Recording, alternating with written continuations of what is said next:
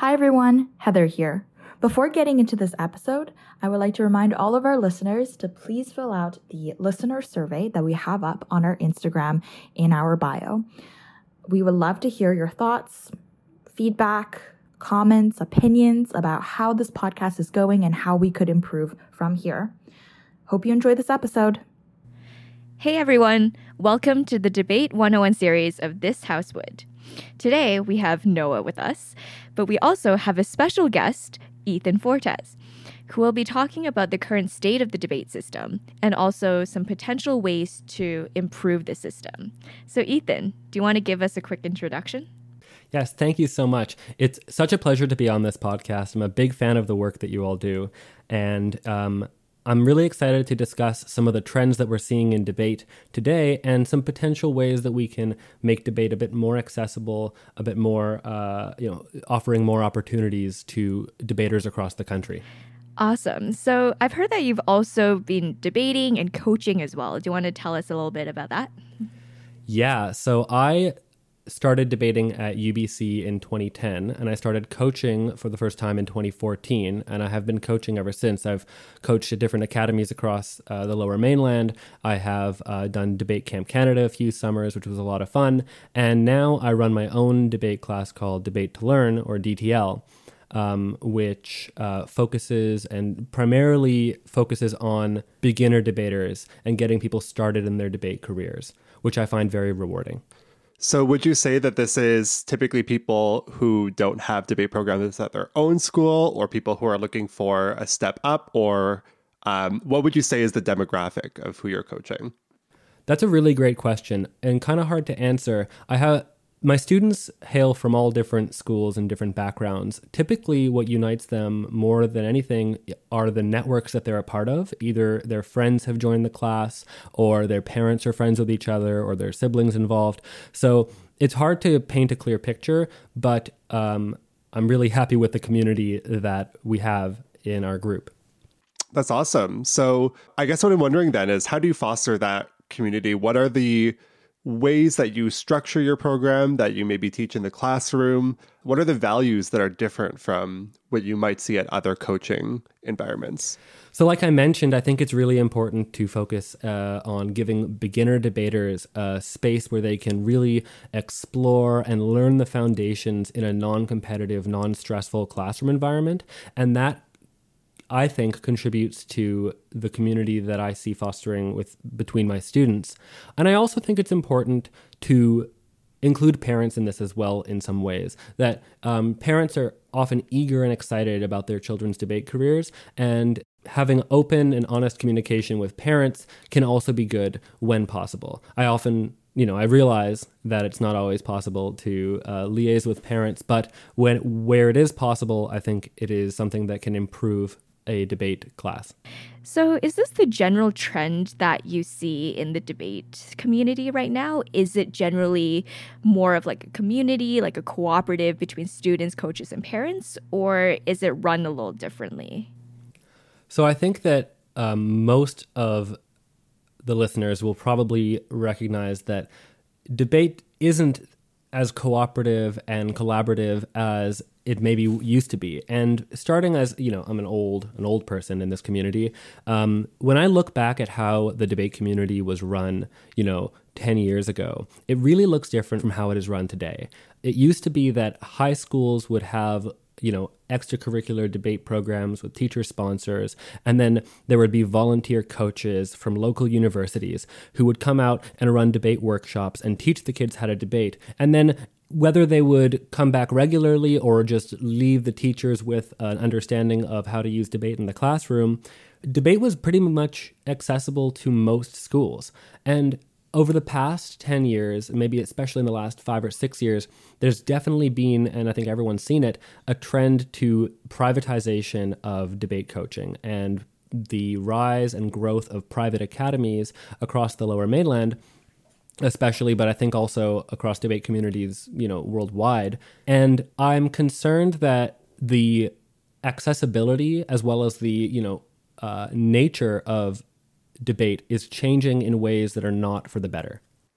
I mean, that's something that just I anecdotally have seen growing up in debate. Uh, I guess I've been involved. I started debate in grade seven at the age of 11 um, in 2010. So I started debate in Alberta. I went to a public school. Um, I, I mean, I don't mean to gloat, but I did very well. And public schools in general went pretty toe to toe with private schools. Um, now, I'm not going to be so, I guess, blind to say that there weren't access issues back then, too. But I think, at least in terms of the kind of paying for coaching or paying for private coaching model, there was a lot less of that in that circuit. Um, and when I entered university and I saw the Ontario high school circuit, especially since starting university up until now, I've really seen exactly what you talked about, Ethan, which is um, more and more schools are um, hiring private coaches, and also more and more people are paying for private academies. Um, there's uh, so many of them that you can choose from in Ontario now. And if I can just add, I think that this is not inherently a bad thing. The fact that more and more students are getting eager and want to participate in debate, that there is more market demand for debating, is an indication that this is something that we should be putting out into the community and there should be debate opportunities. But my concern is that when it's privatized, it's inaccessible based on socioeconomic status. That's one thing. It's also inaccessible socially as well. A lot of the time, people just don't have the connections in with, you know, debaters and friends and people who have enough experience in the community to kind of get their footing and feel like they can join. Um, and I noticed that a lot of young debaters have a very eager outlook on the competitive parts of debate. And I want to be very clear here. Debate is a is in in some ways competitive by nature, but it doesn't have to be all competitive. And the, you know, the spread of like competitiveness culture in debate is something that I think makes it actively worse. And here I want to say that I think my philosophy about what debate communities should look like is we need to consider debate communities as communities, not like a market where you go and get service, you know, debate coaching services from a coach who you pay money and then it's over and now you're a good debater. Debate communities thrive when everybody involved is participating. That includes judges, that includes parents, it includes older debaters pro-amming or coaching or you know judging younger debaters we need to consider that in order to create a community that is both accessible and offers opportunities we need to consider that participation is not optional and it shouldn't be done exclusively through the market.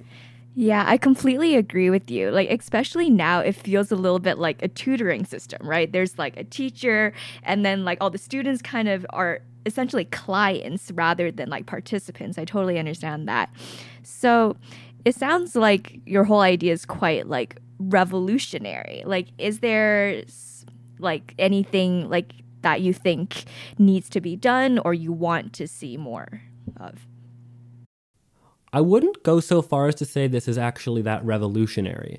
Because if you go back in time, not too long ago, the debate community ran this way, where high schools would, you know, with with a sense of, you know, uh, uh, congeniality and co- collegiality would would would invite other schools to come debate with them. You know, it was a lot less uh, stressful, and people had a lot more fun.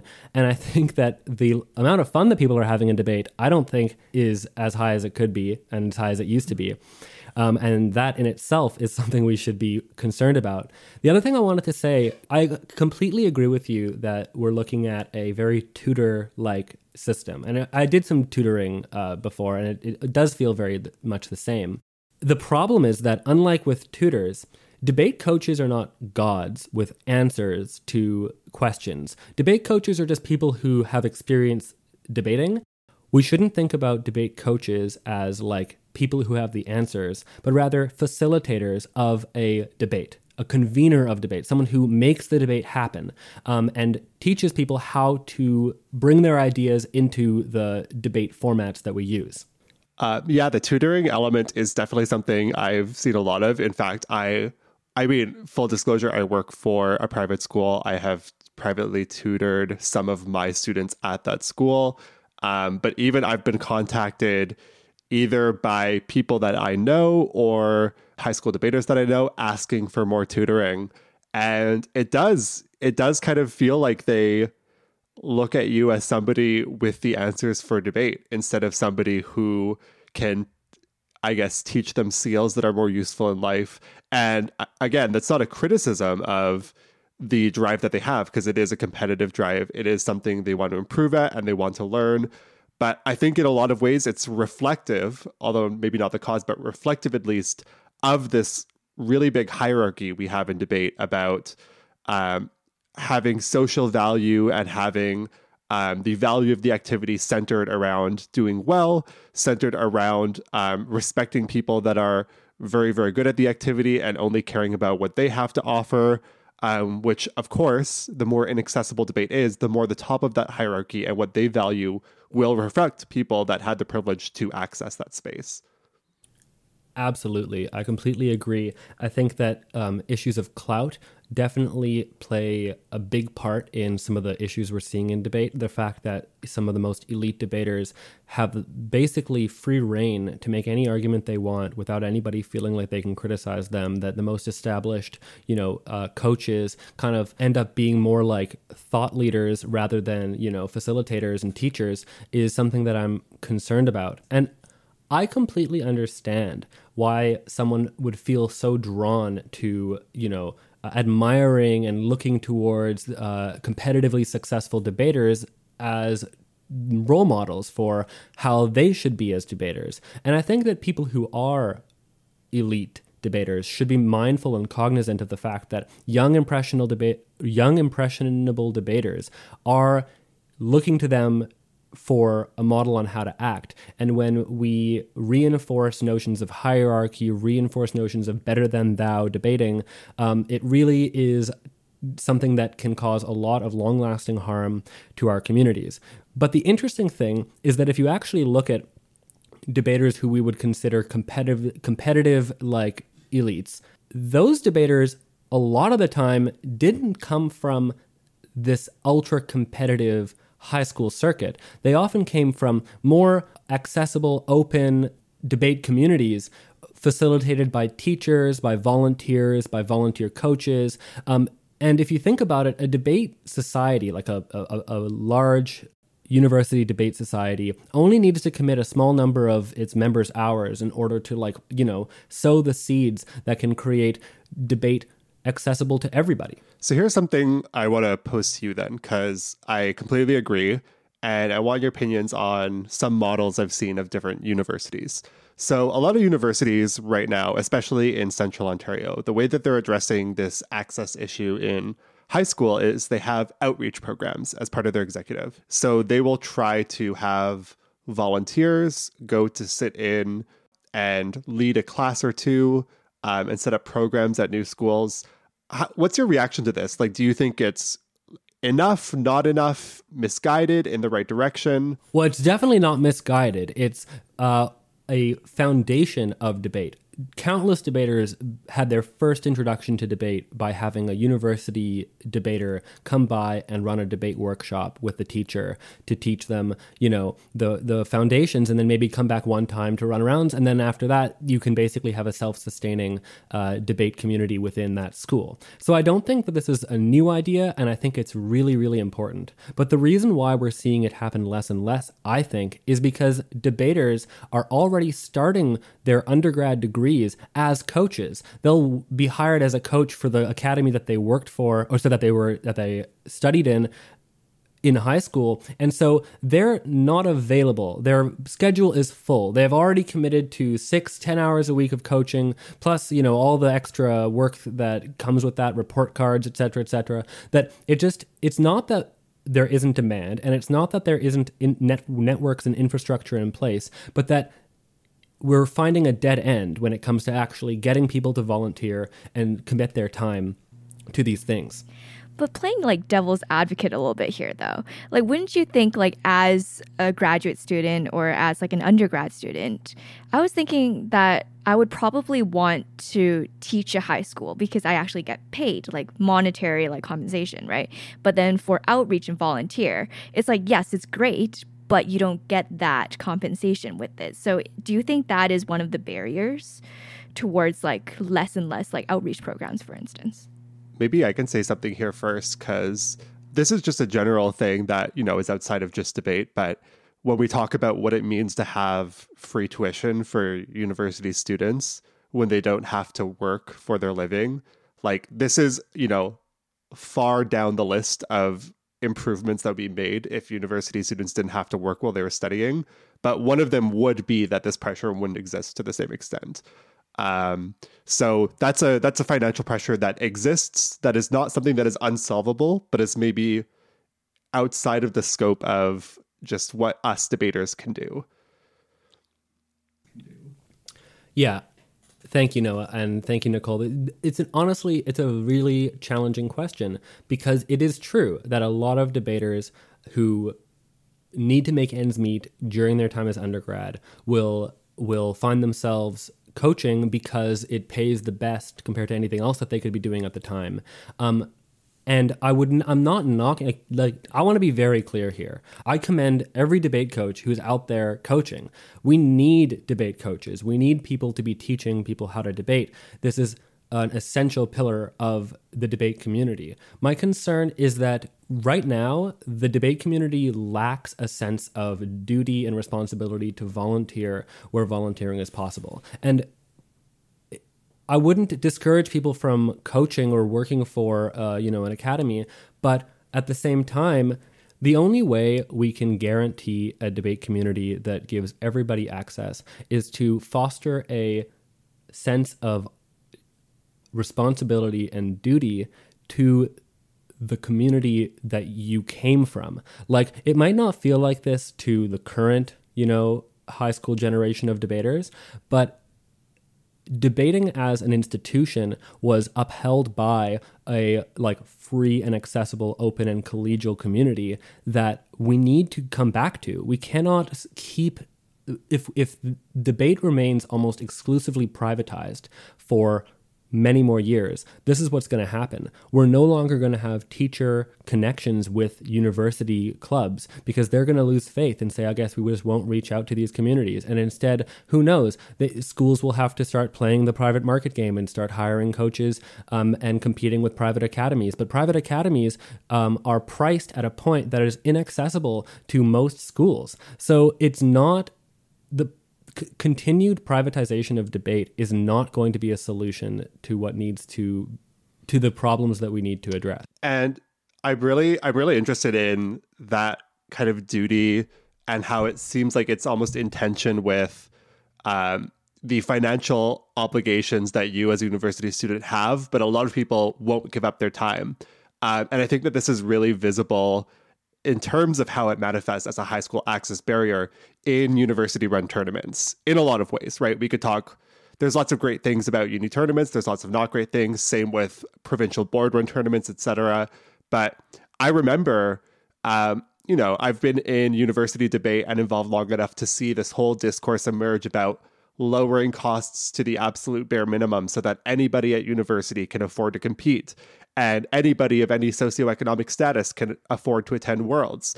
But what that comes at the cost of, and something that I've always had kind of a weird feeling about that I didn't love, was the way that schools make their money to make things accessible for university students is to charge ungodly amounts for some tournaments. I mean, Hart House included, right? Like I, U of T is not absolved from this, but to charge huge amounts that pushes the barrier of accessibility down to high schoolers so that now the generation of people entering university debate is those high schoolers who had the ability to pass that financial access barrier, right? So people who could afford to attend Hart House high schools can now go to Hart House and are experienced and can do well. And that's a I think a really big barrier that people that stems from not thinking that you have a duty to care for the circuit that you're leaving behind and not having a duty outside of your own university. Absolutely.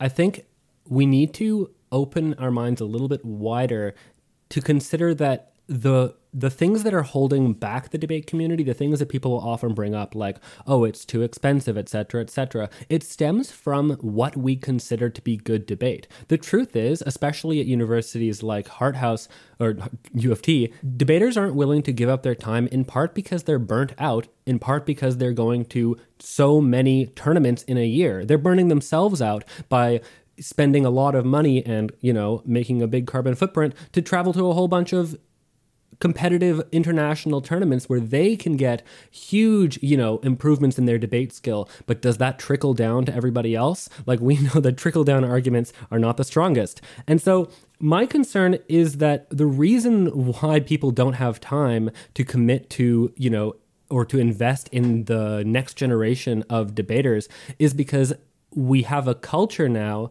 of the only way to be a capital G good debater is by participating in in a hyper competitive debate circuit. And I think we need to move away from the notion of, you know, competition for competition's sake. Competition has its place in debate, but so does collaboration and cooperation. We shouldn't consider, for example, our opponents to be like the bad people that we need to beat in every single round. A lot of the time, in fact, maybe most of the time for new debaters, your opponents are the people who you're going to learn from. You're going to hear an argument that decimates your case and be like, dang, that was a good argument. I'm going to put that in my back pocket and save it forever. We need to honor that in debate and remember that competition is part of debate, but it's not all that debate is. And this competitiveness is really uh, choking the community of the skill and talent that it needs to to really sustain itself moving forward.